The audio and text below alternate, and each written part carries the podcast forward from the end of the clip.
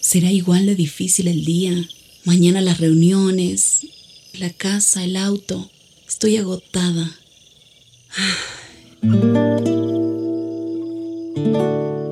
No importa cuántas cosas me hayan angustiado hoy. Me acercaré a Él porque Él tiene descanso para mi alma y mi mente. Cuando mi corazón está tranquilo, puedo escuchar su voz en quietud y confianza. Mi fortaleza está en descansar en Dios. Ven a descansar.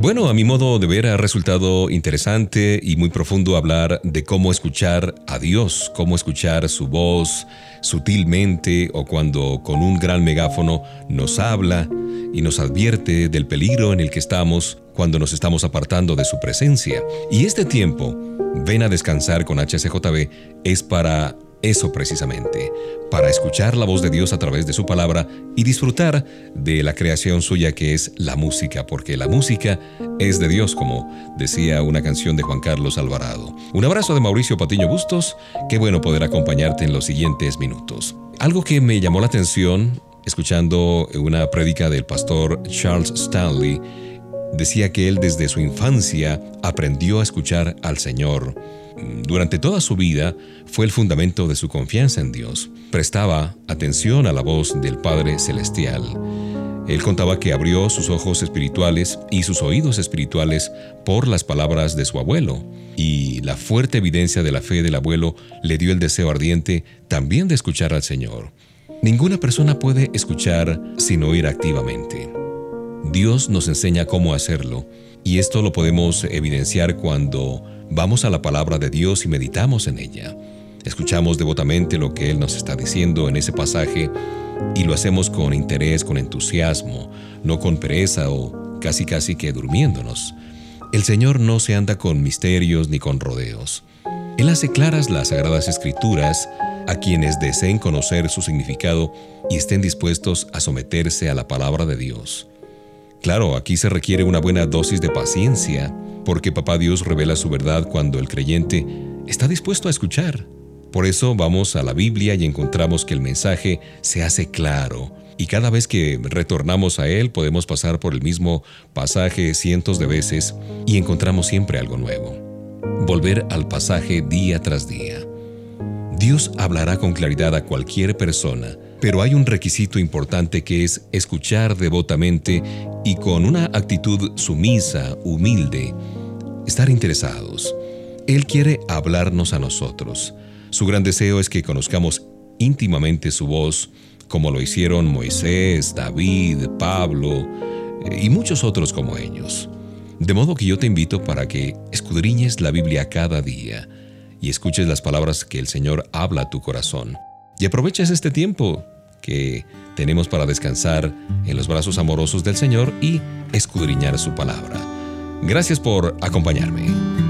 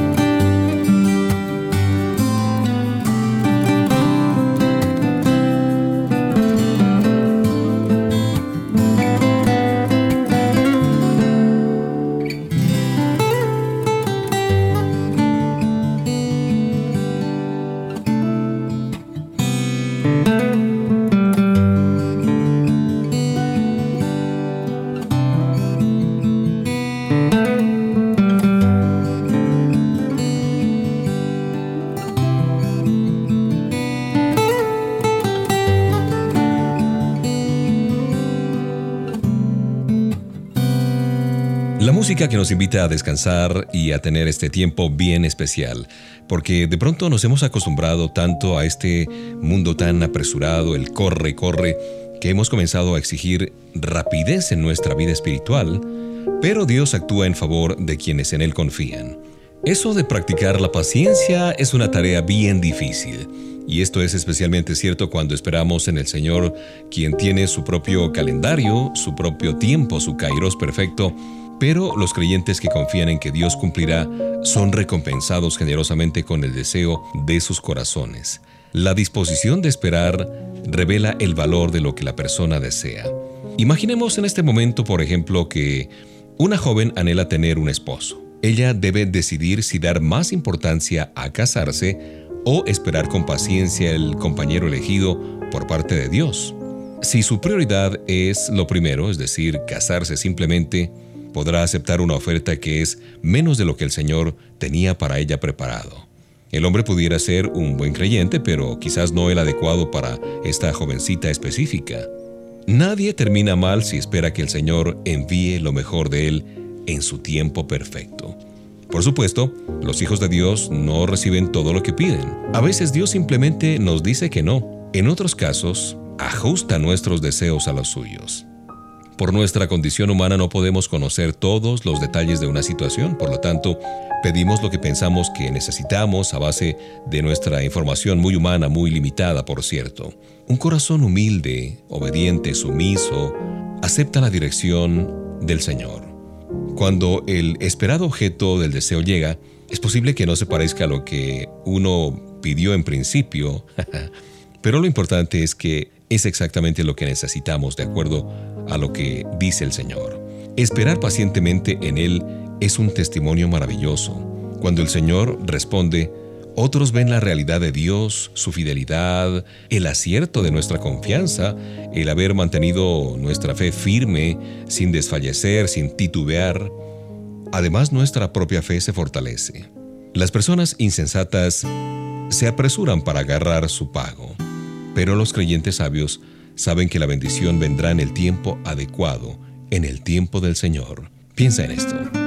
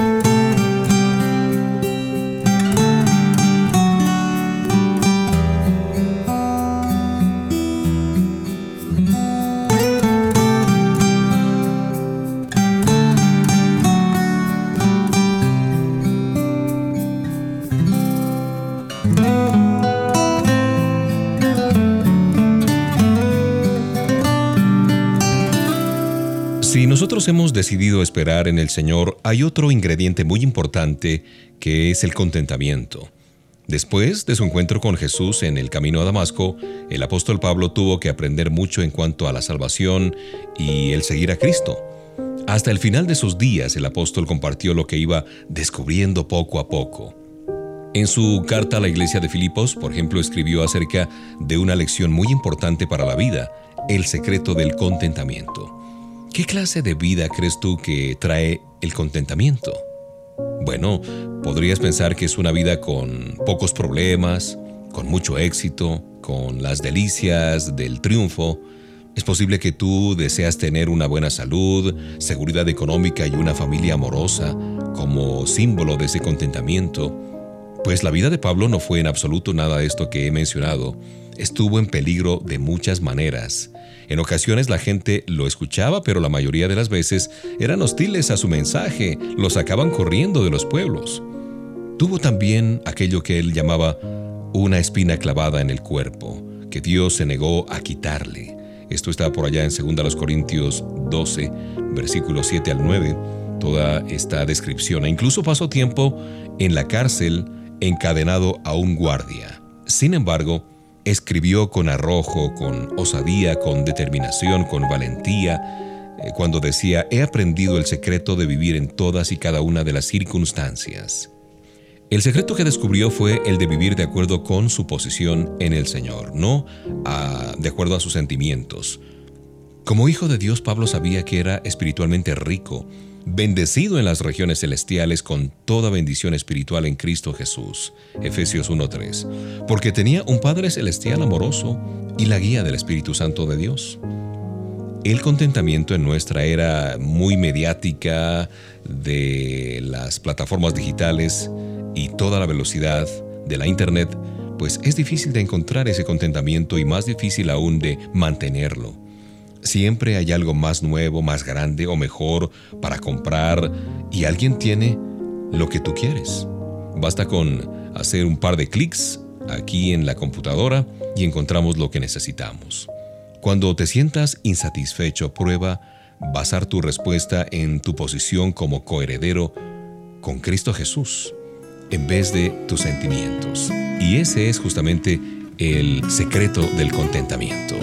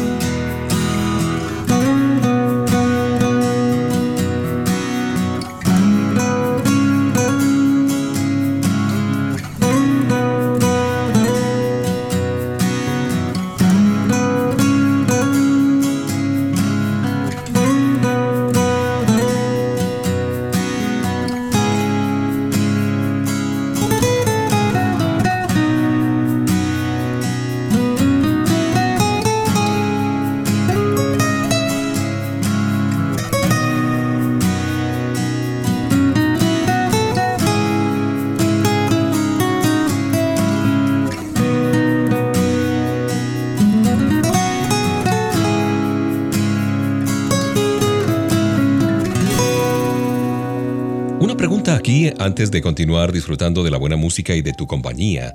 ¿Está Dios involucrado en todo lo que sucede en el mundo?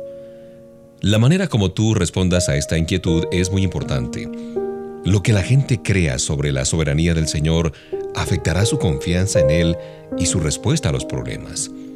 Además, lo que crean los cristianos, los hijos de Dios en cuanto al señorío de Él, influirá en la obediencia a sus demandas. Dad gracias en todo, dice la palabra de Dios en primera a Tesalonicenses. Sería una norma imposible de cumplir si Dios tuviera solo control parcial de lo que está pasando en el mundo y a nuestro alrededor.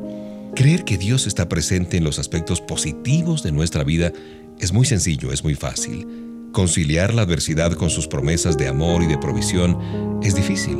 Pero piensa un poco en esto. Si el Señor tiene razones para eh, darte, por ejemplo, un ascenso en el trabajo, ¿no podría tener también razones para disponer la pérdida de tu trabajo, de tu empleo? Si Él te da buena salud, ¿no puede permitir también la enfermedad? Como lo hizo en la vida de Job, por ejemplo.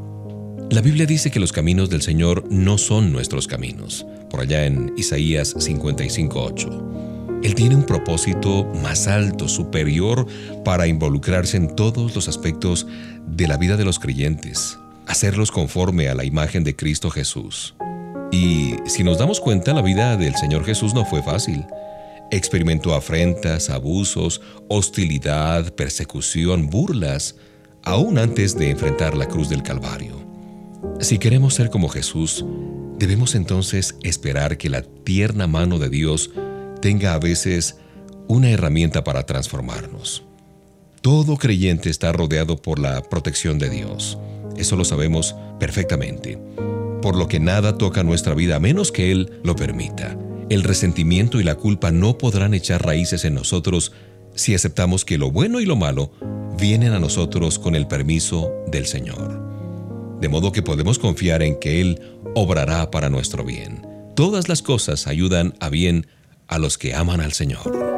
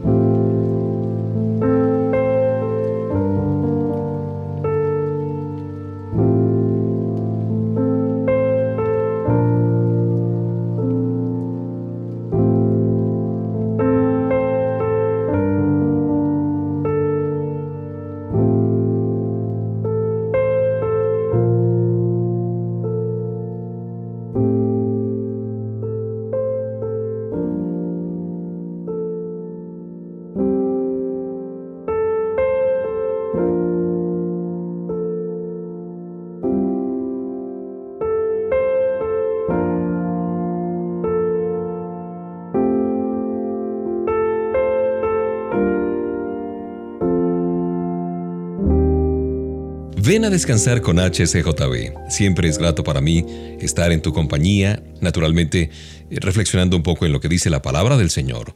Recordábamos que nada toca la vida de un hijo de Dios a menos que Él lo permita. El Señor puede hacer que aún nuestras peores experiencias sean para bien, pero creer en la soberanía divina sobre todos los sucesos de la tierra implica una conexión entre el Dios Santo y nuestro pecado. Y tú dices, bueno, ¿y cómo se relacionan uno con otro? Dios no estimula el pecado ni induce a nadie a la tentación. Eso lo debemos tener muy claro. Él es santo y por eso no puede estar en la presencia del pecado. Es justo por lo que exige el pago por nuestras transgresiones.